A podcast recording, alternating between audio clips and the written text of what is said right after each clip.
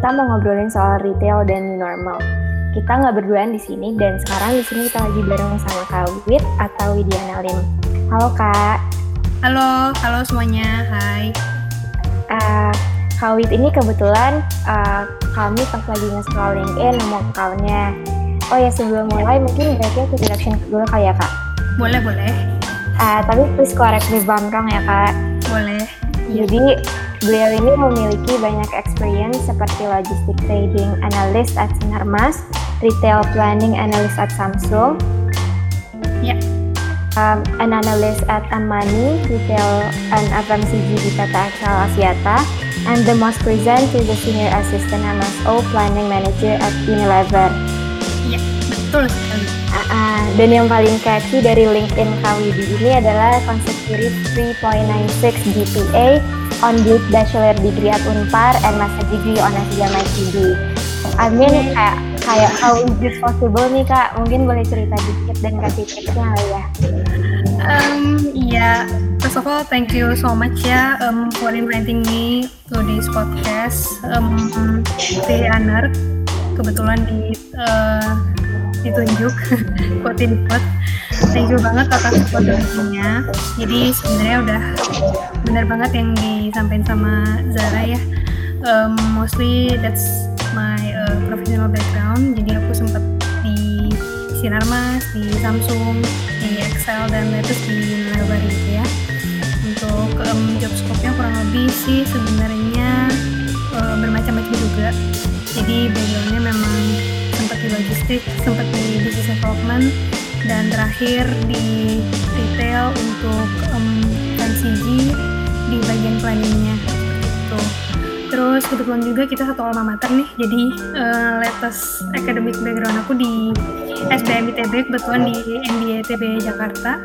Baru graduated banget di awal tahun ini. Jadi Selamat kak, selamat. Iya, selamat, thank you. Semoga kalian cepat menyusul ya dan cepat. Amin, amin. Amin.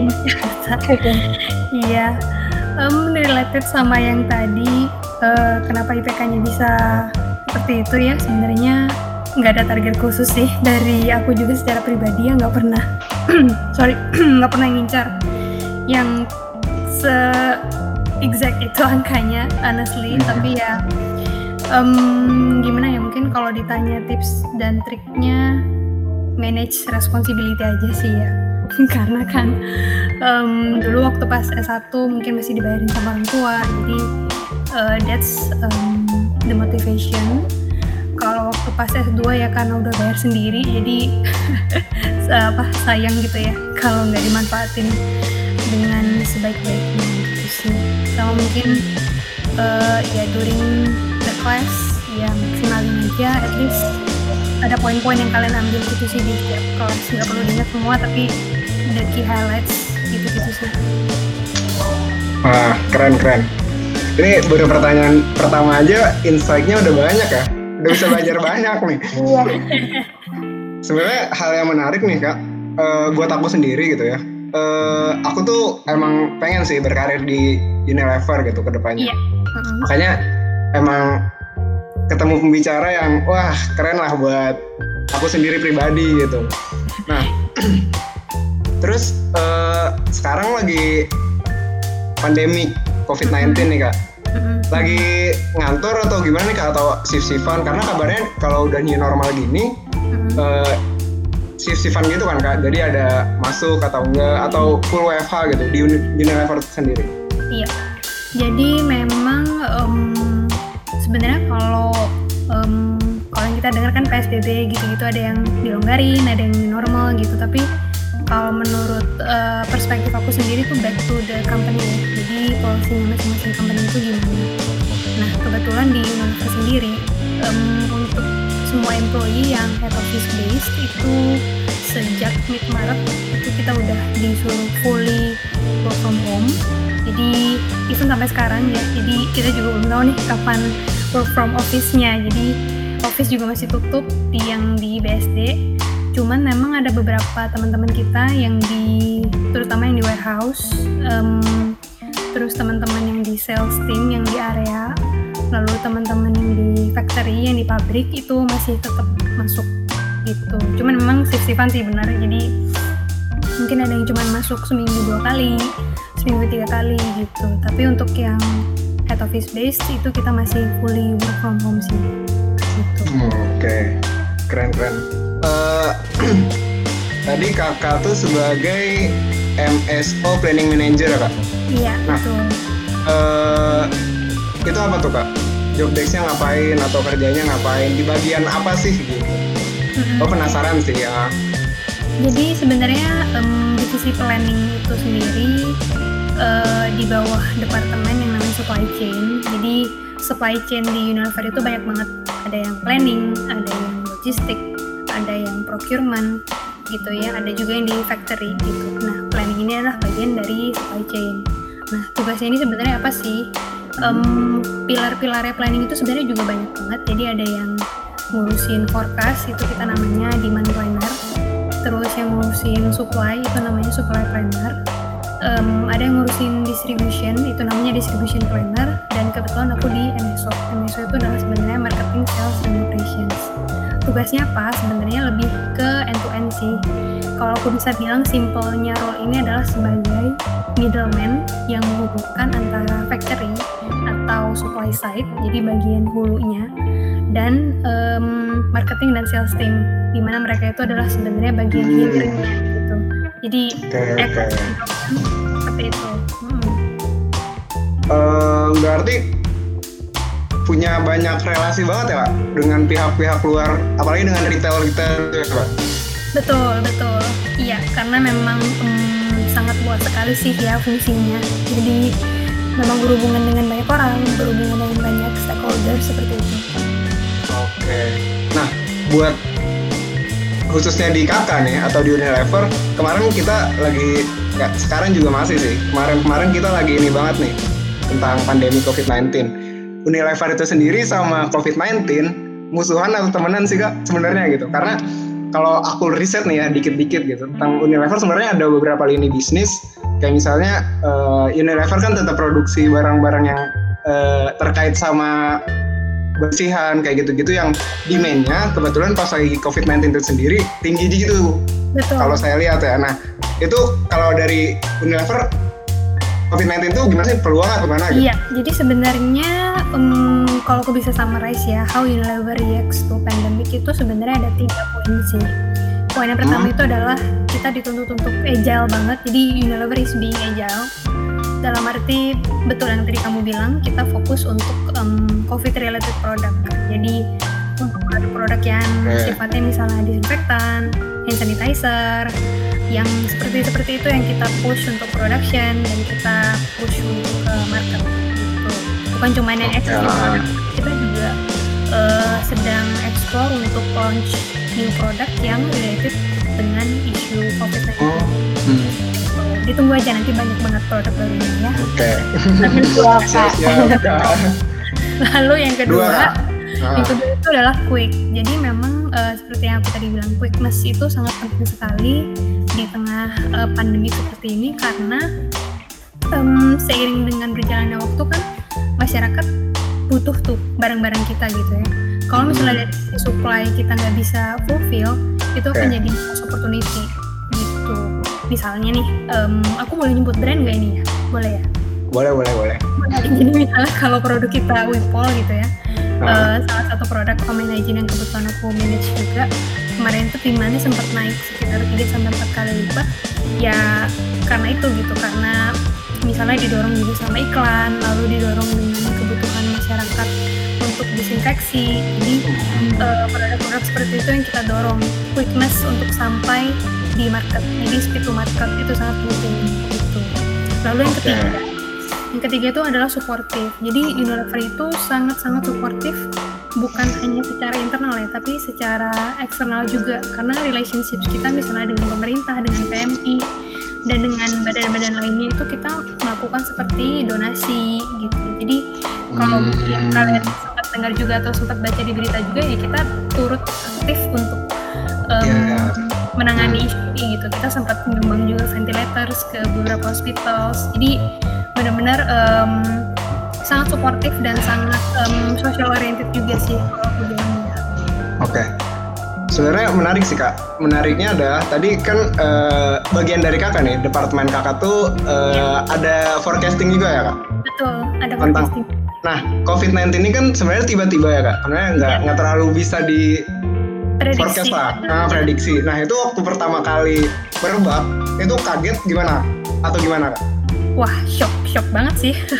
Jadi sebenarnya ada ada dua sisi sih, upside dan downside ya. Um, hmm. Upside-nya adalah pasti kategori-kategori yang terimpact dalam tanda kutip uh, sangat meroket uh, permintaannya adalah untuk yang di bagian hygiene dan juga di bagian skin cleansing gitu ya. Itu kita tidak forecast atau memprediksi di mana akan naik let's say 4 to 5 times dari yang regular demand sebelumnya gitu. Jadi kita harus dipush untuk berkali-kali. Misalnya hmm, shower capacity untuk memenuhi permintaan itu gitu. tapi di sisi lain ada downside-nya juga. Misalnya kayak kategori-kategori seperti let's say ice cream. Jadi ya kan di tengah pandemi seperti ini susah ya kalau misalnya orang-orang beli ya, benar-benar. Ya, jadi uh, ya ada certain kategori selain yang mengalami juga ya downside seperti itu hmm kebayang kalau ini kak kalau misalnya aku nyebutkan uh, ada juga hubungan kakak sama departemen lain gitu. Nah itu antar internal gitu di Unilever itu sendiri kan sekarang kebetulan lagi WFH juga ya kak. Ya. Itu uh, apakah cukup sulit gitu? Nah gimana caranya si Unilever manajemennya itu memaintain kinerja dan performansnya gitu during WFH ini ya? Oke, jadi kalau Unilever secara um, um, general gitu ya sebenarnya sebelum kita menerapkan WFH sampai selama ini itu huh? sempat trial dulu dalam tanda kutip jadi kalau nggak salah satu atau dua hari dua hari berturut-turut kita disuruh ke WFH nggak ada yang ke kantor sama sekali jadi itu ibaratnya kayak semacam trial uh, how we can run the business if we are fully working from home gitu semuanya. Dan dari exercise itu turns out bisnisnya tetap berjalan seperti biasanya dan uh, manajemen dari situ yakin gitu bahwa oke okay, uh, work from home is not a really bad thing to do. Even we must do it gitu at that time. Karena semakin cepat kita um, seperti isolasi diri gitu ya apalagi kan waktu itu uh, awal-awal di isu covid itu kan benar-benar um, kayak persebarannya luas banget dan cepat banget gitu ya. Jadi um, waktu itu manajemen memutuskan semakin cepat kita WFH itu akan semakin baik. Jadi um, adaptasinya sendiri itu sebenarnya cukup cukup ya ada dua sisi lagi sih kalau bisa aku bilang ya. Challenging dan ya at the same time easy juga karena easy let's say secara teknologi kita udah di equip dengan um, kemudahan-kemudahan gitu ya. Digitalize um, mostly kerjaannya juga paperless. Jadi apa-apa sekarang juga bisa di download di upload gitu ya. Uh, very systematic gitu ya. Jadi kita apa-apa sudah ada sistemnya gitu kalau di sini. Tapi di satu sisi lain challenging karena um, wifi itu kan work from home ya tapi kalau di developer kayaknya work freaking harder gitu ya. Karena um, um, banyak aja gitu emailnya yang masuk setiap hari. Ada aja isu-isu barunya gitu ya. Jadi um, ya itulah. Jadi uh, time management juga really challenging ya selama selama wifi ini. Karena kan biasanya uh, for example lunch time gitu ya.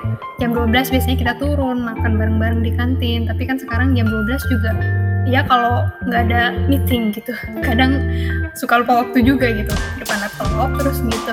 Itu sih challengingnya jadi time management gitu. Uh, jadi kita ngebahasin lagi nih kak. Uh, uh, apa pandemic dan business productivity-nya. Ya, kan uh, as we all know kan tadi kakak udah nge-stated kalau ternyata surprisingly adanya pandemic ini ngasih impact positif juga ya ke sales sama profitnya Unilever. Nah kalau negatif impactnya ada nggak ya kak sebenarnya dari productivity-nya sendiri apakah itu berpengaruh atau enggak?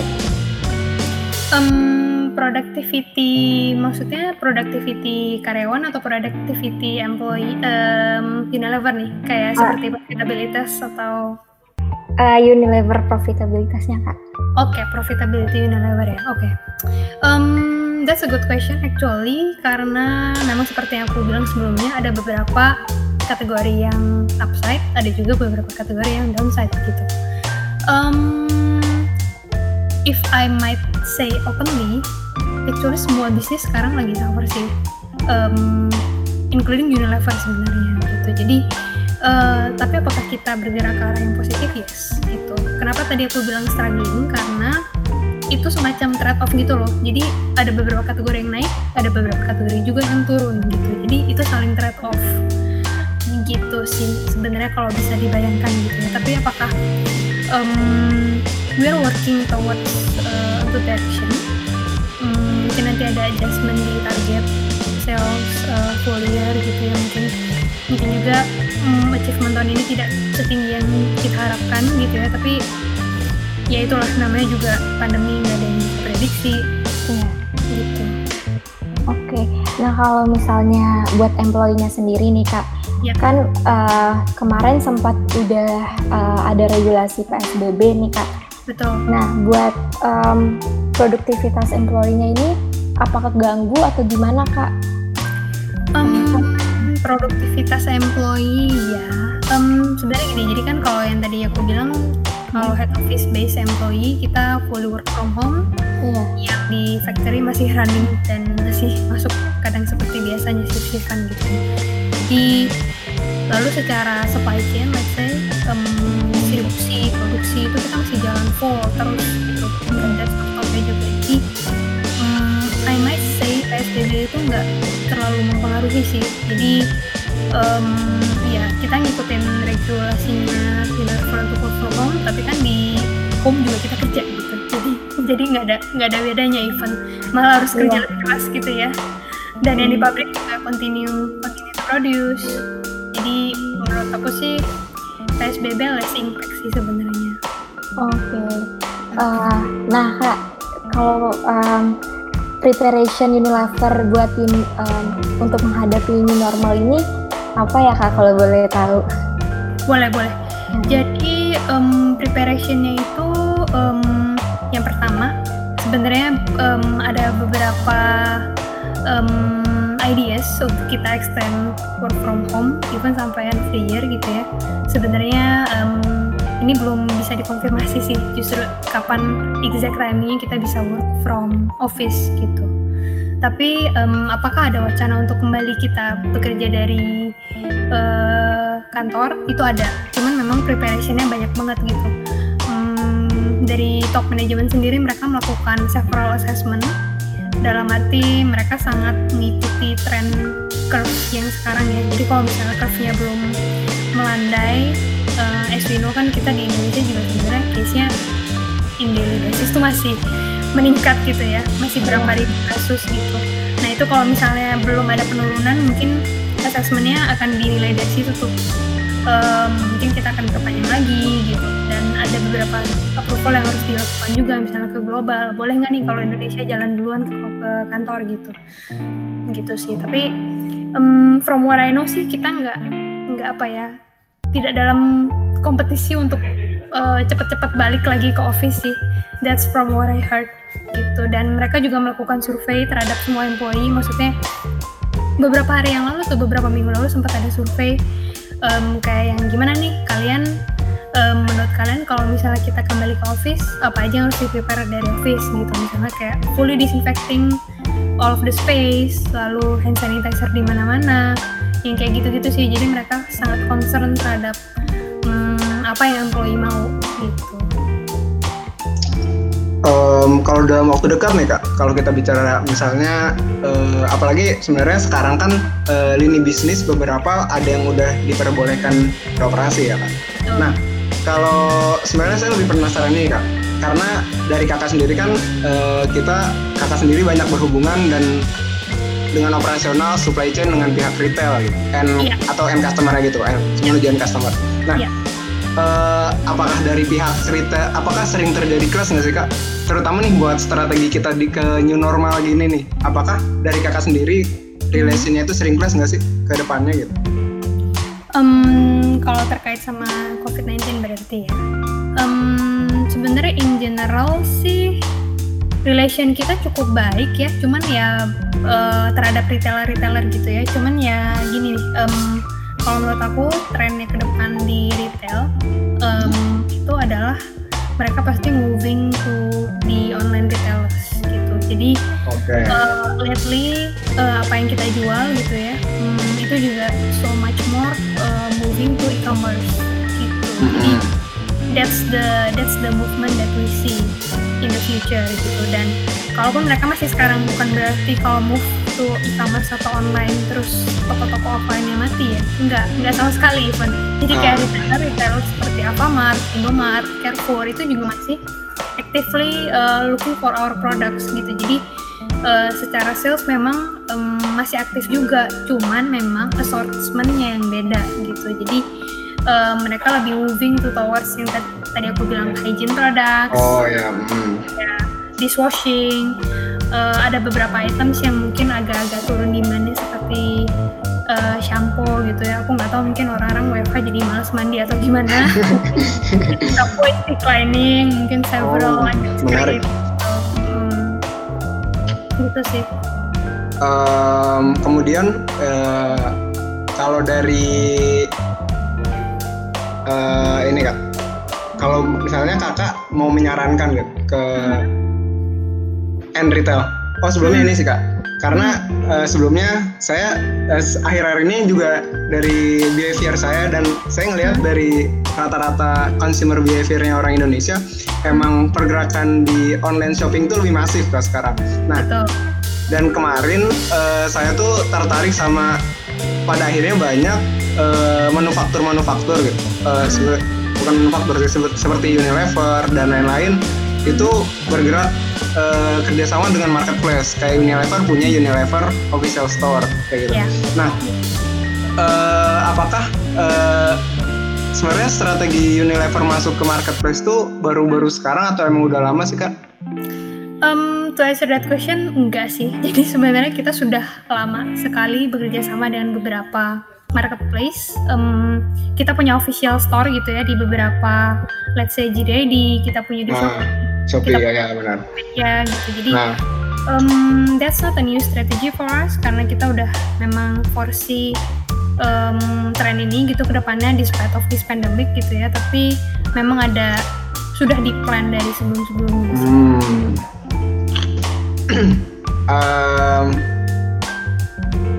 kemudian kak uh, oke okay. uh, eh, menarik sih ketika saya bicara tentang banyak uh, manufaktur atau seperti Unilever yang seperti itu yang akhirnya uh, pindah ke online. Nah, uh, kalau dari kakak sendiri nih, pandangan pribadi sih, yeah. Uh, melihat apakah uh, ke depannya uh, ini akan terus menjadi momok buruk gitu bagi bisnis atau ya pada akhirnya kita akan new normal gitu ya. Ya udah akan normal walaupun kita ada di rumah kita bakal online kayak gini dan sebagainya.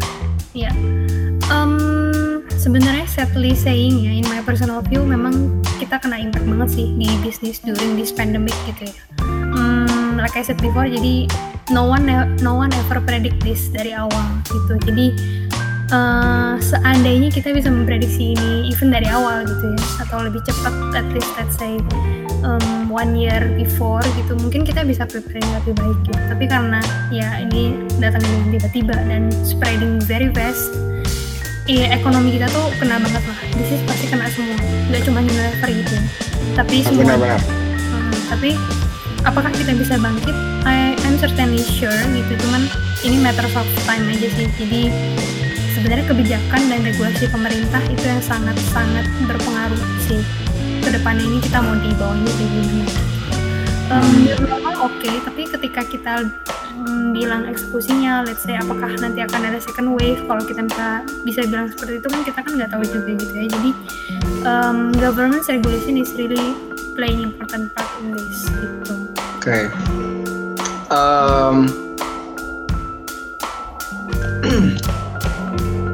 sebenarnya uh, banyak sih kayak yang uh, dari customer gitu sendiri. Jadi kayak uh, sekarang malah uh, tidak hanya bisnis ya kalau saya ngelihatnya hmm. dari customer gitu seperti ability to cure case-nya maksudnya kemampuan ekonominya juga nurun seperti itu kan memang akhirnya ini menjadi suatu siklus gitu kan bagi perekonomian Betul. jadi uh, mungkin ke depannya bakal akan seperti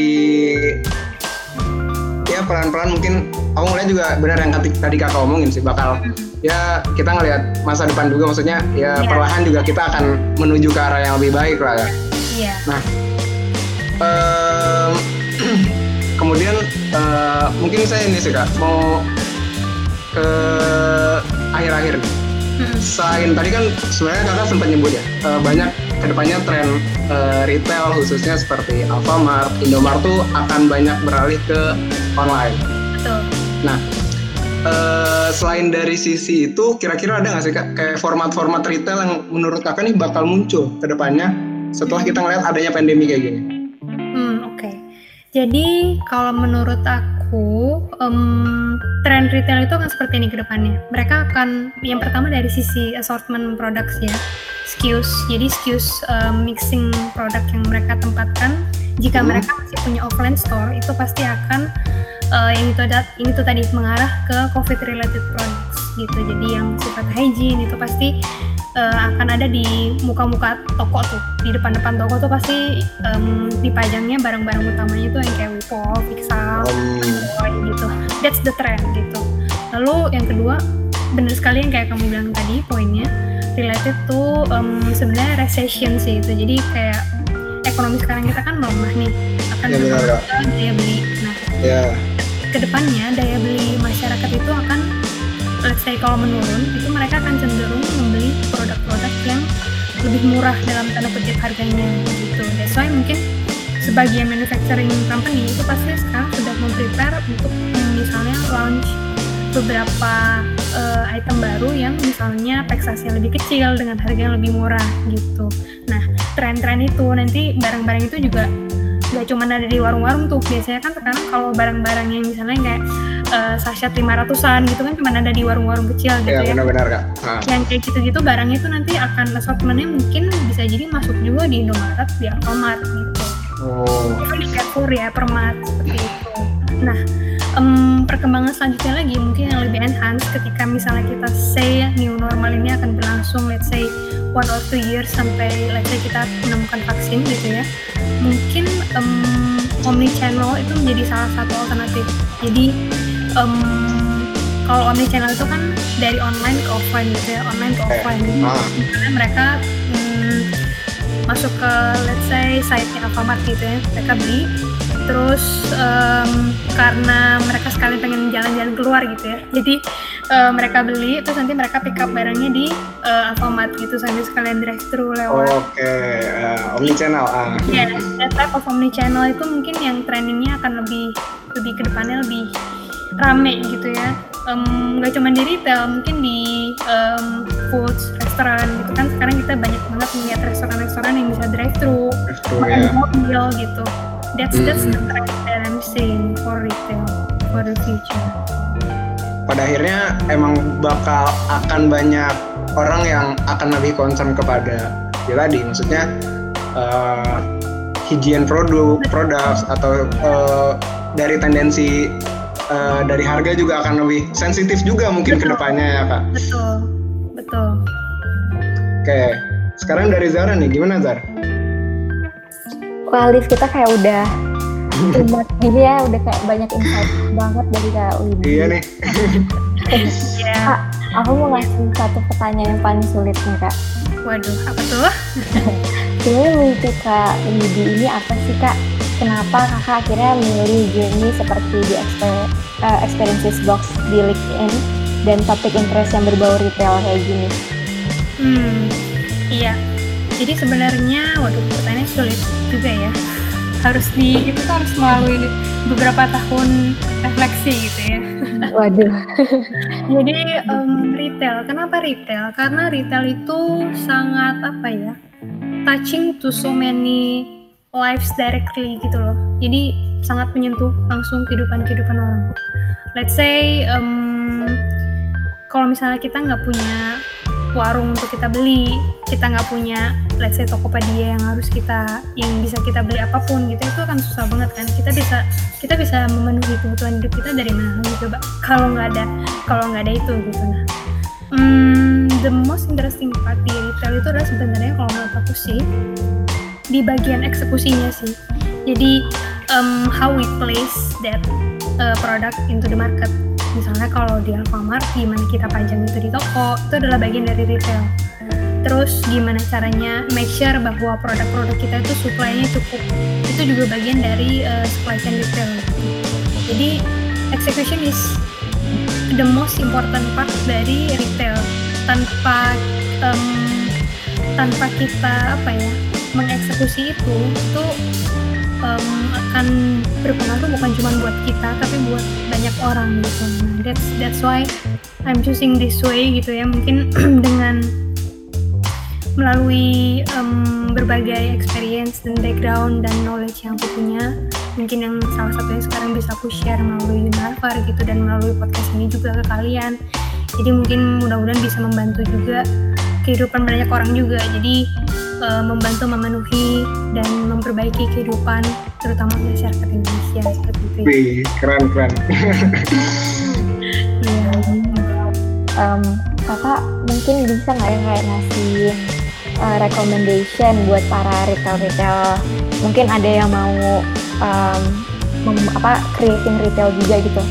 Hmm. Uh, gimana sih sebaiknya mereka tuh uh, melakukan bisnis ini apalagi pada new normal seperti ini bagaimana kayak seharusnya beradaptasi gitu loh kak hmm iya jadi sebenarnya um, kunci dari sukses retail di pandemi ini adalah um, making the right choice of what to sell gitu jadi yes. Iya. bisa mungkin serelevan mungkin dengan kondisi yang sekarang gitu um, kondisi yang sekarang itu apa? Berarti masyarakat kan perlu yang misalnya related to hygiene products, yang aku bilang, dan juga dari sisi price gitu. Jangan don't put uh, too much apa ya premium price gitu. Itu karena sulit. Itu pasti akan sangat sulit untuk bertahan ketika kita uh, menempatkan satu produk dengan harga yang mungkin um, sulit dijangkau gitu. Jadi just fokus on probably simple product tapi yang orang-orang uh, perlu gitu di masa-masa sekarang ini gitu. Lalu kalau memang um, memungkinkan ya let's go online gitu. Don't don't reach to that offline again gitu. Ke, karena nextnya new normal uh, semua retail itu pasti akan berevolusi ke online retailer sih sebenarnya gitu. Jadi um, go online uh, as as far as you can gitu ya. Jadi um, dengan go online juga kita bisa maintain much lower cost jadi misalnya dengan tadinya perlu karyawan toko jadi kan sekarang nggak perlu karyawan toko. Tadinya perlu um, toko fisik jadi sekarang cuma perlu toko digital gitu. Jadi maintain less cost dan maintain cash flow juga gitu. Jadi um, karena daya beli masyarakat turun cash flow kita sebagai retailer tuh sangat penting banget. Jadi uh, next hmm next tipsnya adalah maintain cash flow dalam artian misalnya maintain inventory gitu ya. Jadi uh, sebisa mungkin nyetok barangnya itu nggak usah banyak-banyak jadi seberapa demandnya ada ya seberapa itulah barangnya disediakan gitu. Karena kalau misalnya um, terlalu nyet, barang nyetok terlalu banyak nanti kan akan jadi inventory tuh akan jadi uang mati istilahnya. Nah itu um, mungkin yang akan menjadi apa ya tantangan sih di retail ke depan gitu. Jadi jangan sampai cash flow-nya itu terhambat karena kita maintain terlalu banyak inventory di toko misalnya atau di gudang gitu. Menarik sih. Uh, Oke, okay. mungkin uh, izinin saya buat coba ya. Kita nge-review lagi nih. Sebenarnya satu kalimat tadi terakhir, satu penjelasan tadi Kak Wi terakhir tuh udah cukup banyak menjelaskan sih yeah. bagaimana kita ke depan, bagaimana uh, kita mensiasati bisnis kita, bisnis retail ke depannya. Yeah. Yaitu gimana caranya kita uh, tetap mengetahui dan membuat retail kita relevan. Seperti Betul. tadi Kawit sempat mention beberapa aspek seperti banyak consumer behavior yang berubah, seperti uh, pola konsumsi yang juga berubah, terus juga spendingnya juga berubah, juga selain kita melihat dari konsumen, kita juga perlu melihat bagaimana cara memaintain dari toko kita sendiri. Tadi kau itu sempat bicara tentang tentang cash flow karena mungkin terawan sih bagi kita ke depannya uh, menghadapi kondisi-kondisi yang uh, mungkin akan membuat sulit ke depannya. Seperti cash flow kita akan kosong tadi kan kau juga bilang. Jadi mungkin itu yang bisa jadi insight sih buat saya pribadi dan mungkin nanti buat pendengar podcast ini nanti. Nah, uh, juga tadi juga Kawit bilang tentang kita tidak bisa menutup mata terhadap kemungkinan we possibly move uh, to online kan. Semuanya sekarang juga udah banyak banget uh, gak hanya mempermudah tapi juga dari konsumen Indonesia itu udah sadar banget sih tentang kemudahan online, ke praktisan dan lain-lainnya sih. Mungkin itu yang bisa saya simpulin sih. Sebenarnya itu udah cukup merepresentasikan seluruh perbincangan kita malam ini. Oke, okay. uh, eh, kak, kayaknya sampai di sini dulu ya perbincangan kita kali ini ya kak. Boleh. Nah, uh, buat Kak Widi, makasih banget ya kak untuk waktunya. Thank you, thank you banget juga udah invite aku di sini. Semoga sharingnya bermanfaat. Amin, Semoga amin. Ya. Ya, semoga sukses terus ya kak karirnya you, dan amin. yang penting sehat-sehat selalu kak. Ya, sekalian juga ya, stay safe, stay healthy.